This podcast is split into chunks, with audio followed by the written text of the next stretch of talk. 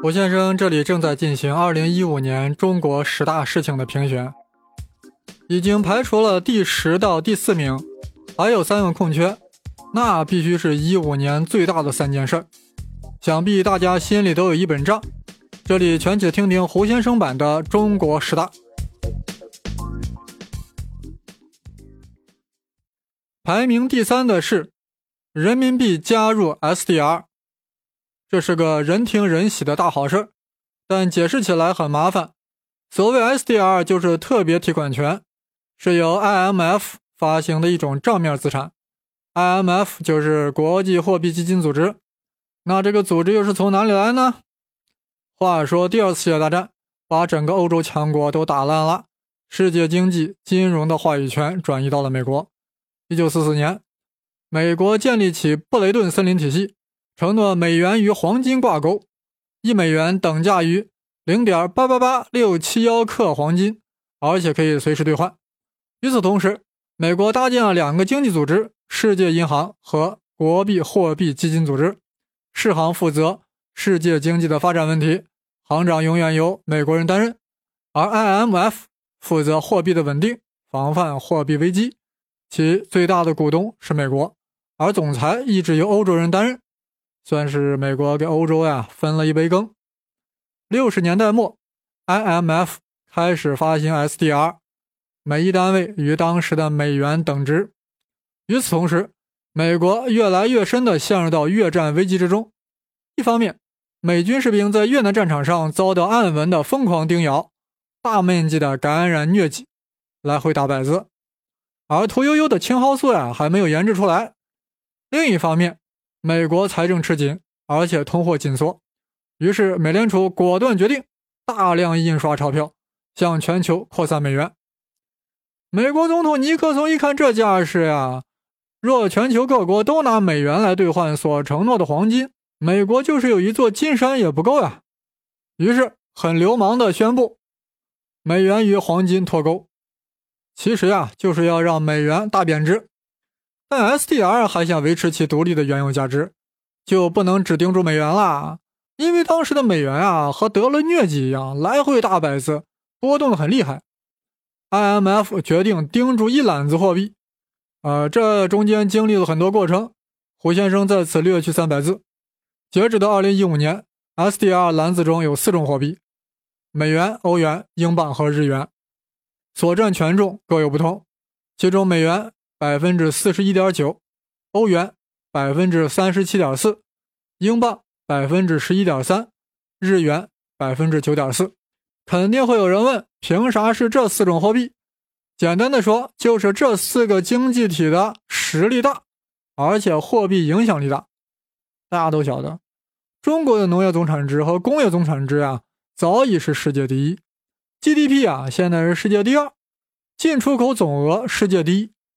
再不让人民币入篮，SDR 啊就快成笑话了。这样呢，人民币就势不可挡的入篮了，获得了百分之十点九二的权重。这百分之百的蛋糕呀，早已瓜分完毕。人民币获此权重，必然是其他货币出让了份额，对吧？其中欧元让出了百分之六点四七，英镑让出了百分之三点二一。日元让出了百分之一点零七，而美元才让出了百分之零点一七，可谓是铁公鸡一毛不拔。目前 SDR 最新构成是美元百分之四十一点七三，欧元百分之三十点九三，人民币百分之十点九二，日元百分之八点三三，英镑百分之八点零九。美国为什么不肯出让其份额呢？他想维持美元霸权啊。这 SDR 也是一个重要的阵地，怎可轻易出让？日本当然是跟着美国混，所以啊，也就稍微挤出来一点那欧元跟英镑为何愿意割肉？一则是欧洲经济这些年不景气，各项经济指标不行；二是欧洲国家啊想让人民币进来，联合对抗美元。大家都知道，欧元自诞生那一刻起啊，就一直被美国恶搞。好不容易有个萨达姆率先决定用欧元结算石油贸易，结果美帝就把萨达姆给恶搞了。欧元现在啊，只能只靠人民币去与美元博弈了。至于英镑，看看最近中英高层互访和英国的亚投行的表现，就不难理解英镑夺爱人民币。在我看来，在 SDR 中，欧元、英镑和人民币是一派，而美元和日元是一派，双方势均力敌，真是一场博弈的好戏。不过大家要知道，美国在国际货币基金组织中是具有一票否决权的，美国要反对的事儿绝对不能做。当然，美国支持的事儿也未必能做。其实呀，美国是一直不愿意人民币加入 SDR 的。这次为何妥协了呢？一是怕自己一手构建的 IMF 成为国际笑话，更重要的是呀，如果一直拒绝人民币，那中国另搞一套体系，比如 CSDR，那美国就头大了。美国政治家在如何应对中国崛起这个棘手问题上。一直分为两大派别：遏制派和纳入派。前者大家都懂，就是利用各种政治、经济、外交乃至军事手段打压和孤立你，压住你不让你崛起。但纳入派很呵呵呀，这 China 的崛起是大趋势，与其徒劳无益的遏制，还不如将 China 纳入到我们美国制定的国际游戏规则之中。甚至可以把梁山泊第二把交椅都交给你，只要你遵守水泊梁山美利坚的规矩。此前的基辛格、克林顿什么的都是这样主张的。我到奥巴马呀，到达了登峰造极的地地步，直接要和中国玩 G two，就是说以后世界上事呀，就由美中两国联合治理。美国学术界甚至提出了中美国的概念，与白宫遥相呼应。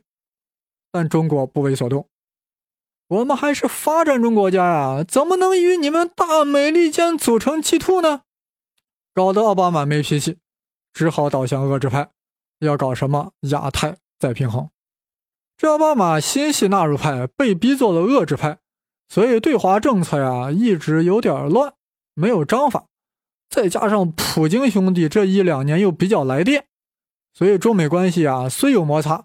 但依然稳步发展，人民币也就顺势 SDR 了。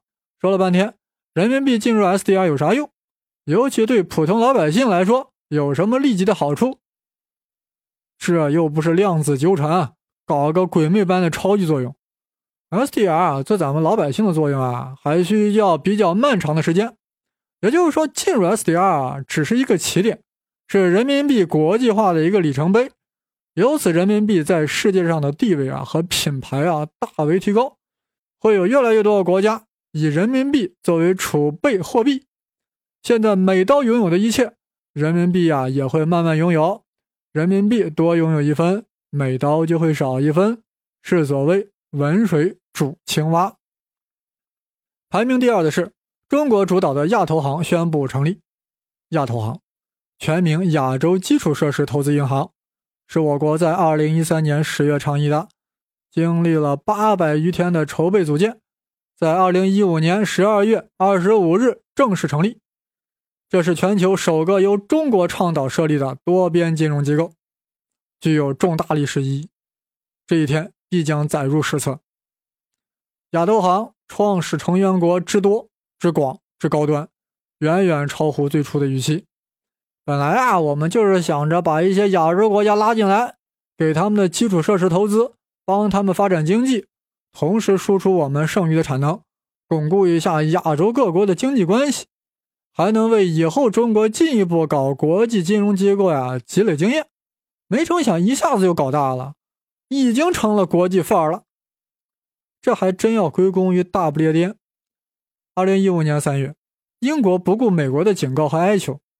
率先在西方国家中反水，义无反顾地加入了亚投行，这下子不得了了！澳大利亚、德国、法国、瑞典纷纷表示要投行，坚决投行。最后连美国的超级铁杆以色列都投行了，奥巴马脸都气白了，心中大骂这伙盟国没有节操呀！英国为何会这样呢？大家不想想，二战前世界的金融中心是哪里？伦敦。现在是纽约，英国人心里能平衡吗？英国早就部署了一盘大棋啊，就是要依托人民币上位。再现伦敦往日辉煌。于是乎呀，在数年前就率先发行人民币国债，率先将人民币作为储备货币。这回亚投行呀也是率先啊，不就是指望中国将亚投行的欧洲分行设立在伦敦吗？果真如此，伦敦就会成为人民币在欧洲的结算中心。那英国会如愿以偿吗？肯定会。英国这么帅，而且帅了三回，岂能不让他更帅？亚洲很多国家老发展不起来，主要是因为基础设施太差，铁路、公路、港口、通讯都不行，经济怎么可能起飞？那他们为何不作为呢？难道是不懂要想富先修路的道理吗？是他们没钱修，也无处可以融资，因为国际资本不愿意投入基础设施呀。大家都知道，这基础设施的投入特别大，而且周期特别长，扔进去十亿，猴年马月都收不回来。而亚投行就叫亚洲基础设施投资银行，专门投资基础设施呀。亚洲各国岂能不高兴？所以也顾不上美国的脸色，纷纷投行。就连和咱们国家闹得正欢实的越南和菲律宾也投行了。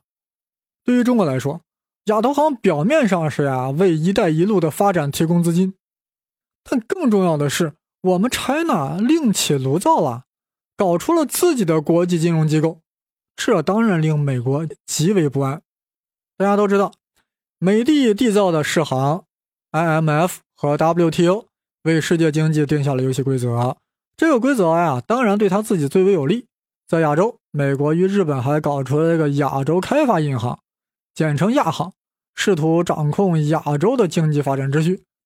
如果中国只想着去拥抱西方，去融入美国制定的经济体系，那最后就只能落在金字塔的中下端。这可不是真正中国人的风范，成天就知道 follow 西方，copy 西方。我们还有什么资格叫中央之国？中国亚投行的横空出世，就是要在亚洲制定一套中国人的游戏规则，而且还要让所有参与国都受益，带领亚洲各国走出贫困，奔向小康，大宰四国。截至目前，世界主要经济体除了美国、日本和加拿大没有加入以外，全都亚投行了，一共五十七个国家。这意味着亚投行的游戏规则将会充溢全球，大宰私行。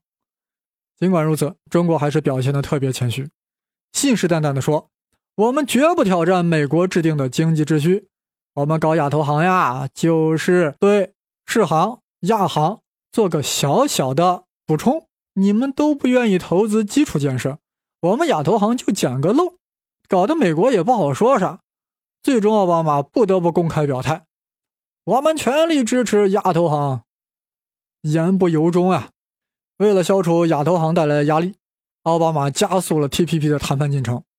终于在2015年10月，十二国达成了共识。前前后后呀，一共用了七八年时间。至于 TPP 的内容和作用，我在世界十大中呀已经有介绍。这里再对其外部影响做点分析。TPP 是一个零关税的贸易协定，其目的就是要取代 WTO。因为自从中国在2001年加入 WTO 后，用了十多年就成为世界第一大贸易国，这让美国很不爽，心想我们搞的 TPO 却成了你们 China 发财的手段。于是 USA 啊想抛开 WTO，在亚洲搞 TPP，在欧洲搞 TTIP，同时把中国排除在外。从而形成他们之间都是零关税，而中国呀只能享受 WTO 下的优惠关税而已，这样就可以遏制中国的出口。但我们也有办法呀，最近中国就分别与韩国、澳大利亚签署了自贸区协定，相信更多的国家会与中国签约，尤其是 TPP 中很多国家啊与中国的贸易额不是名列本国第一就是第三，傻子才会跟着美国去孤立中国呢。另一个方式就是亚投行，表面上亚投行是一个金融机构，与 TPP 这个贸易体系不是一回事但其实有很多交集，充满了竞争。美国搞 TPP 不就是想让 TPP 十二国采购各种商品时尽量从内部选择，而不要进口中国的产品？但很多 TPP 国家也亚投行了呀，你拿了亚投行的投资去修建铁路、公路，那就要优先用中国的钢铁、水泥和建筑队啊，否则你就违约了呀。更何况中国的钢材、水泥物美价廉，建筑队效率世界第一，傻子才不用。目前亚投行还是以美元作为法定资本，那以后呢，就不用我挑明了吧？肯定是那个最新加入 SDR 篮子的货币嘛。到那时，SDR 与亚投行交相辉映，我们完全可以搞一个神农架森林体系。但我还没有想好让人民币与什么直接挂钩，你们也帮我想一想。行了，就此打住，不能再畅想了。千里之行，始于足下。亚投行要想获得真正成功，还有很多路要走，还有很多绊脚石需要跨过，但我对之有信心，因为首任行长的名字叫金立群。金立群，我仿佛看到金光灿灿的 RMB，傲然屹立，卓尔不群。SDR 篮子慢慢感到 hold 不住。好了，就此打住。现在是不是该说2015年中国第一大事儿呢？二零一五年，咱们国家最大的事情是什么呢？大家要不要再想一想？最大的。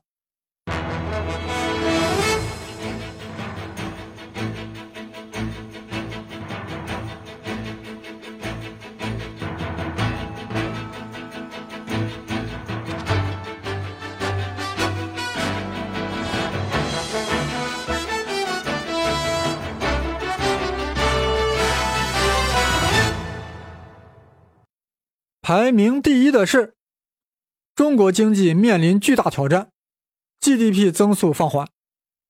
二零一五年 GDP 的增长率尚未公布，但我们可以根据 PMI 和 PPI 两个指数来分析一下我国在这一年的经济运行。PMI 和 PPI，这是我们经常听到的两个经济指标。胡先生再次解释一下，所谓 PMI 就是采购经理指数，若其数值大于五十。则说明经济在上行，若第五十，则说明经济在下行。那这个指数是如何统计的呢？就是通过每个月搞一次问卷调查。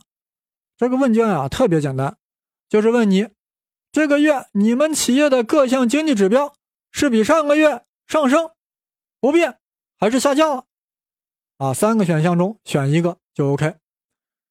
大家有没有觉得这个方法太粗糙了呀？还有人会说：“哎，怎么从来没有人问过我呀？难道我在企业的职位不够高吗？”是这样的，人家只是抽样调查部分企业的采购经理，要不咋叫 PMI 呢？Purchasing Managers Index，采购经理指数。因为样本量足够大，而且在选取样本时啊，涵盖了不同行业、不同地域和不同规模的企业，所以统计结果呀。还是比较能反映真实情况的。注意，每个月初都会公布上个月的 PMI，高于五十说明经济在向上走，低于五十说明经济在下行。二零一五年我国制造业 PMI 指数是这样分布的：元月和二月分别是四十九点八和四十九点九，到了六月就超过了五十，最高达五十点二，但到了八月啊又低于五十了，一直到十二月。都徘徊在四十九点六到四十九点八这个区间，这说明我国经济啊的确面临严峻的下行压力。但是只看一个指数就妄下结论是很不严谨的，也不是胡先生的风格。所以我们再来看看 PPI。所谓 PPI 就是生产价格指数，反映的是工业产品出厂价格变动的程度。PPI 上升，说明整个工业品出厂价在上升。反之是在下降，那么这与整体经济状况是什么关系呢？大家想想，如果工业品出厂价不断提高，意味着市场需求旺盛，供不应求，那企业才敢提高，才敢提高价格呀。如此一来，企业利润上升，那肯定是开足马力，大力生产。相反，若 PPI 下降，意味着市场需求萎缩，企业利润下滑，企业减少生产，整个经济处于下行通道。我国在二零一五年上半年的 PPI 啊，平均降低了百分之四点五，到了下半年啊，甚至降低了百分之五点四到百分之五点九，这是怎么回事？难道是下半年比上半年更严重？这是国际大宗商品价格震荡下行所导致。全球煤炭、原油、铜价的暴跌，直接就冲击了我国的三黑行业。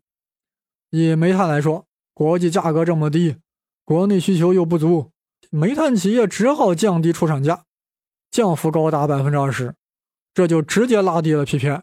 但还没完，炼钢需要燃烧大量煤炭，煤价一降低，炼钢成本就下降了，于是钢铁厂就降低了钢材的出厂价。目前国内螺纹钢的价格呀，已经低于每斤一元，尚不及白菜的价格。钢材价格一下降，那使用钢材的产品成本是不是也下降了呀？那出厂价也随之下跌，这样就拉低了整个 PPI。刚才是以煤炭为例的，同样，国际市场原油价格暴跌也会形成这种联动效应。首先导致原油发电站成本下降，然后是电价下降。那整个工业成本不就随之下降了吗？产品的出厂价当然也就下降了。这就是为何下半年的 PPI 降幅高于上半年的原因。说到这里啊，大家或许有一种困惑：难道国际大宗商品价格下降对中国不是一件好事吗？这是一把双刃剑。一方面啊，中国是大宗商品的进口大国，所以应该是一件好事但同时冲击了国内大宗商品的生产企业。把他们压的呀透不过气来，但总体来说是好事在我看来啊，幸好大宗暴跌啊，降低了整个工业产品的成本，令企业得以降低出厂价，从而刺激市场消费，拉动内需，缓解了经济下行的压力。所以说，PPI 数值的升降不能孤立来看，要综合各种因素。但必须要承认，2015年经济增速肯定比2014还要低。二零一四年 GDP 增长了百分之七点四，这比前些年动辄百分之十的增速大为放缓，而二零一五年估计会降到百分之七。这其中的原因到底是什么？首先，我们的 GDP 的总额增大了，基数大了，增速自然会放缓，这是一个常识。比如说，五年前你的月薪是两千，现在是一万，也就是增长了五倍，那你能指望在未来五年？再涨五倍，涨到五万的月薪吗？这也就是为何呀，印度可能会在二零一五年的 GDP 增速上超过中国的根本原因，因为它的 GDP 才是中国的五分之一。尽管我们增速放缓，但因为基数大，所以增加的绝对量呀，还是远远高于印度。所以啊，中印两国 GDP 差距依然在扩大。印度，加油！再者呀，中国过去高速发展靠的是传统制造业和房地产，现在的情况是，前者产能严重过剩，竟然过剩了百分之四十三。要不为何要“一带一路”压头啊？就是为过剩产能找出路呀，要为世界人民修公路。后者呀是库存积压，很多三四线城市的房子过剩。这两个行业的饱和乃至过剩，令中国经济失去了以往的拉动力。GDP 增速的下降就无可避免，怎么办？如何应对？